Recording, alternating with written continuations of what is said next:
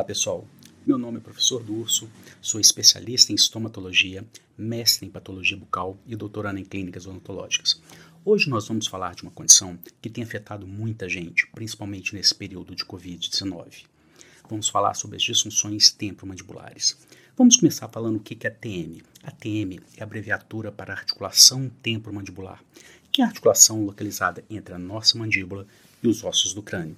O papel dela é muito importante para todos nós. Por quê? Durante os movimentos de abrir e fechar a boca, que nós usamos constantemente para falar, mastigar, engolir, é ela que nós vamos estar utilizando. E as pessoas chamam as alterações que acontecem nessa região de disfunção temporomandibular.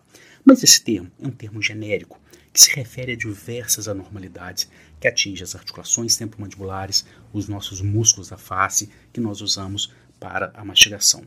Os sintomas mais comuns que nós vamos encontrar são dificuldade ou limitação para abrir a boca e também para fazer as movimentações com a boca. Ruídos na articulação temporomandibular quando abrimos e fechamos a boca ou durante a mastigação, dores na face, no ouvido, nessa região cervical e principalmente dor na cabeça.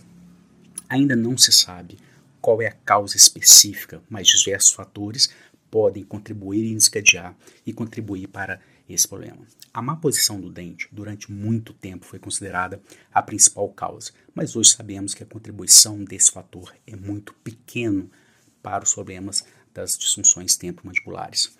Cada uma dessas condições tem as suas particularidades e por isso é indicado que você procure um expert nessa área para avaliar adequadamente e ele assim vai poder instituir o melhor tratamento para cada caso. Espero que vocês tenham gostado e até breve, pessoal. Quer saber mais sobre as doenças que acometem a boca? Segue a gente lá no Instagram Doenças de Boca. O link está disponível na descrição do podcast. Obrigada pela atenção e espero você na próxima semana.